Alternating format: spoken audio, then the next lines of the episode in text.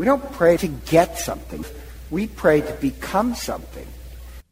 From Wrestling with God Productions, this is Life Lessons from Jesus and the church he founded.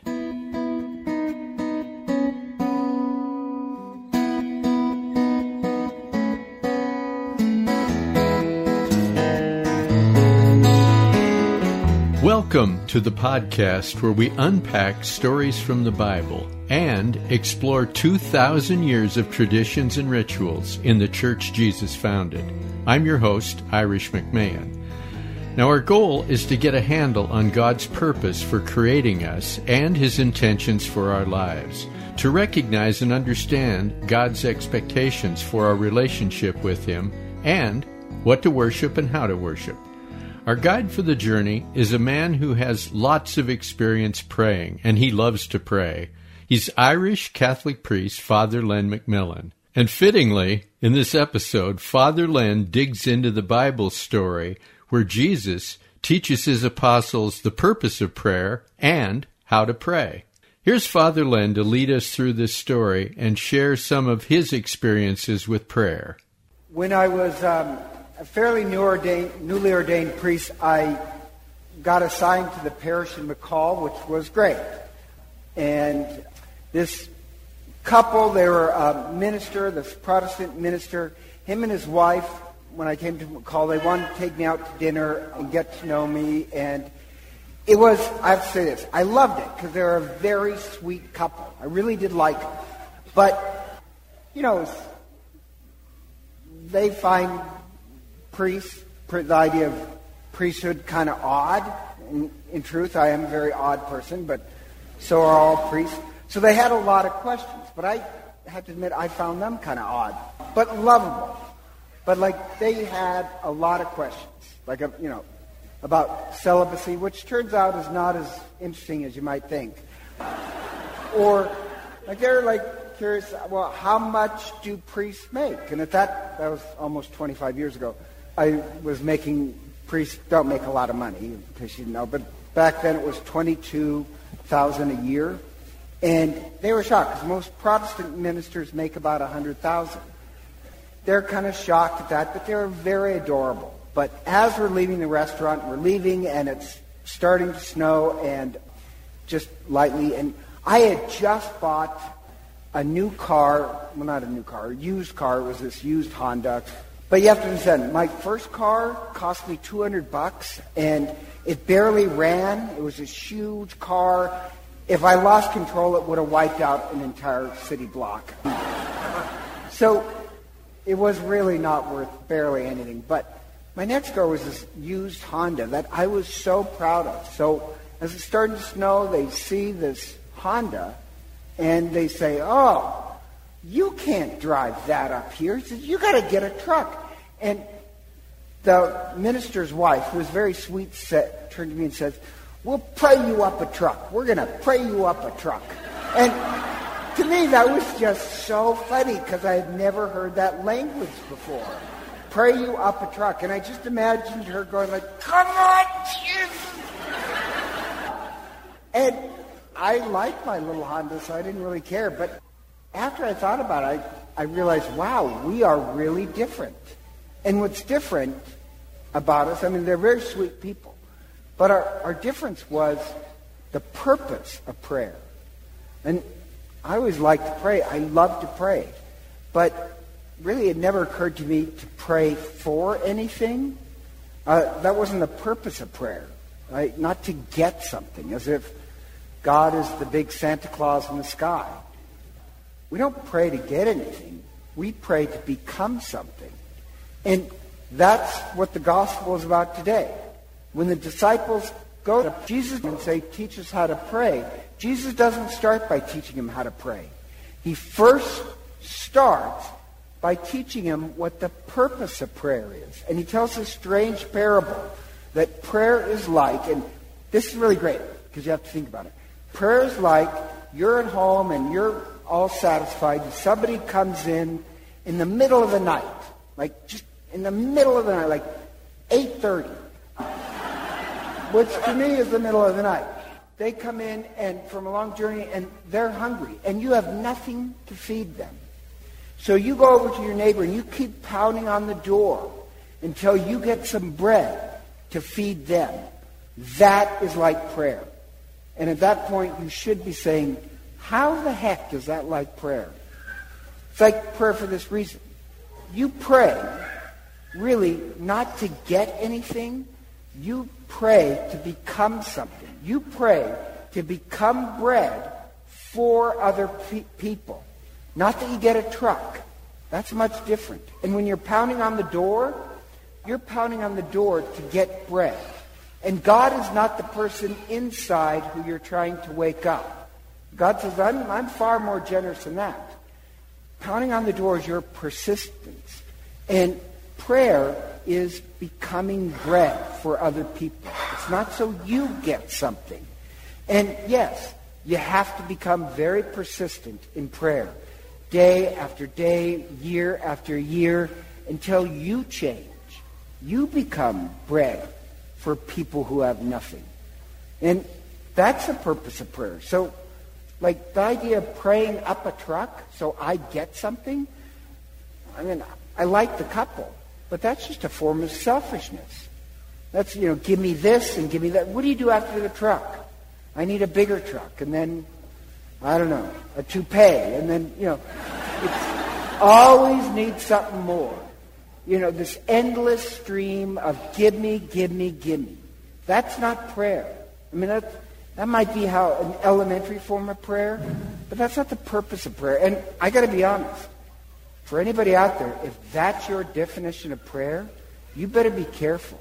You may become a very self-absorbed person and then call it religion. And when you're praying, you're constantly in dialogue with God so God is always giving in the sense that you're always becoming. So it's just not give once and then ask for something else. It's this ongoing relationship. That's what you're praying for. You're praying, and this is going to be the strange part. You're praying for the bread of life so that your life becomes bread for other people. You hand on the bread of life in the way you live to other people. You're fed by it, and then your life gives life to other people. That's what your prayer life is supposed to be doing. So Jesus gives the disciples the Lord's Prayer. That's what you're praying for in the Lord's Prayer, the bread of life. So you have this idea of hospitality. And as you know, in the Gospel of Luke, Jesus in Luke loves the idea of hospitality. That prayer is a type of hospitality. And also, I, I, love that little part in the Lord's Prayer about forgiveness, which is not my strong point, but I like the idea in Luke, how it's written in the Lord's Prayer, is that God forgives your sin the instant you forgive anybody else. That's a really interesting thought. You want God to forgive your sins? God forgives you the instant you don't hold grudges against anybody else.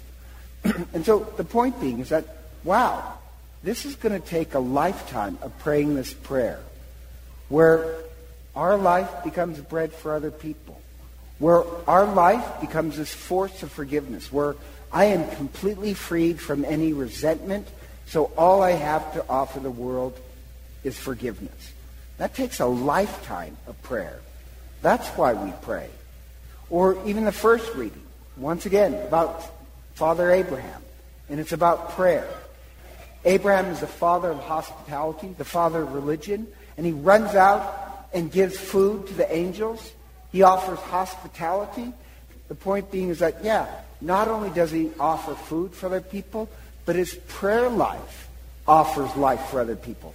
Abraham, when he's praying, he's not praying for himself.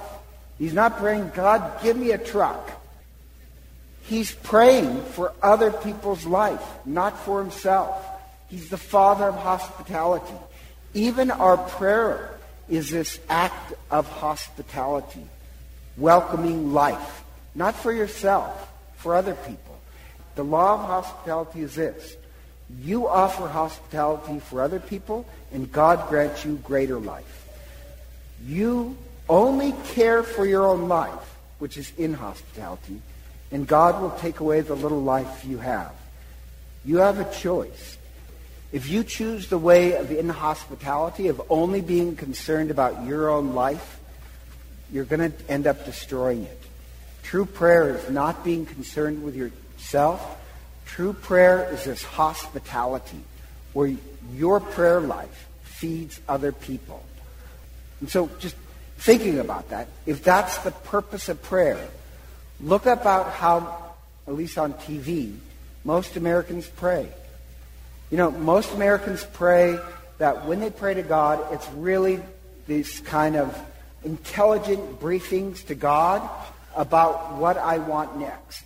Really, you're just informing God. Don't forget, God, I want the Rolex, or I would take the lottery ticket. But, you know, it's intelligent briefings. If you're not careful, a lifetime of wanting a truck or this or that, it might turn you into a very selfish person. So before he teaches them how to pray, he teaches them the purpose of prayer. And prayer is to become this force of life, bread for other people, this force of forgiveness. And so, like for myself, I love to pray. But my hope is this, and I really do. I love I love getting up in the morning. I'm a morning person. I love spending a long time in prayer, but it's not so I can get anything. I keep pounding on the door because what I want is really to become this person of ultimate kindness, shed my kind of aggressive, grumpy side. I really, I, I hope I lose all my anger and all I have to offer the world is kindness and love. That's why I love to pray. I want to become something, not get something. I want something a lot more than a truck.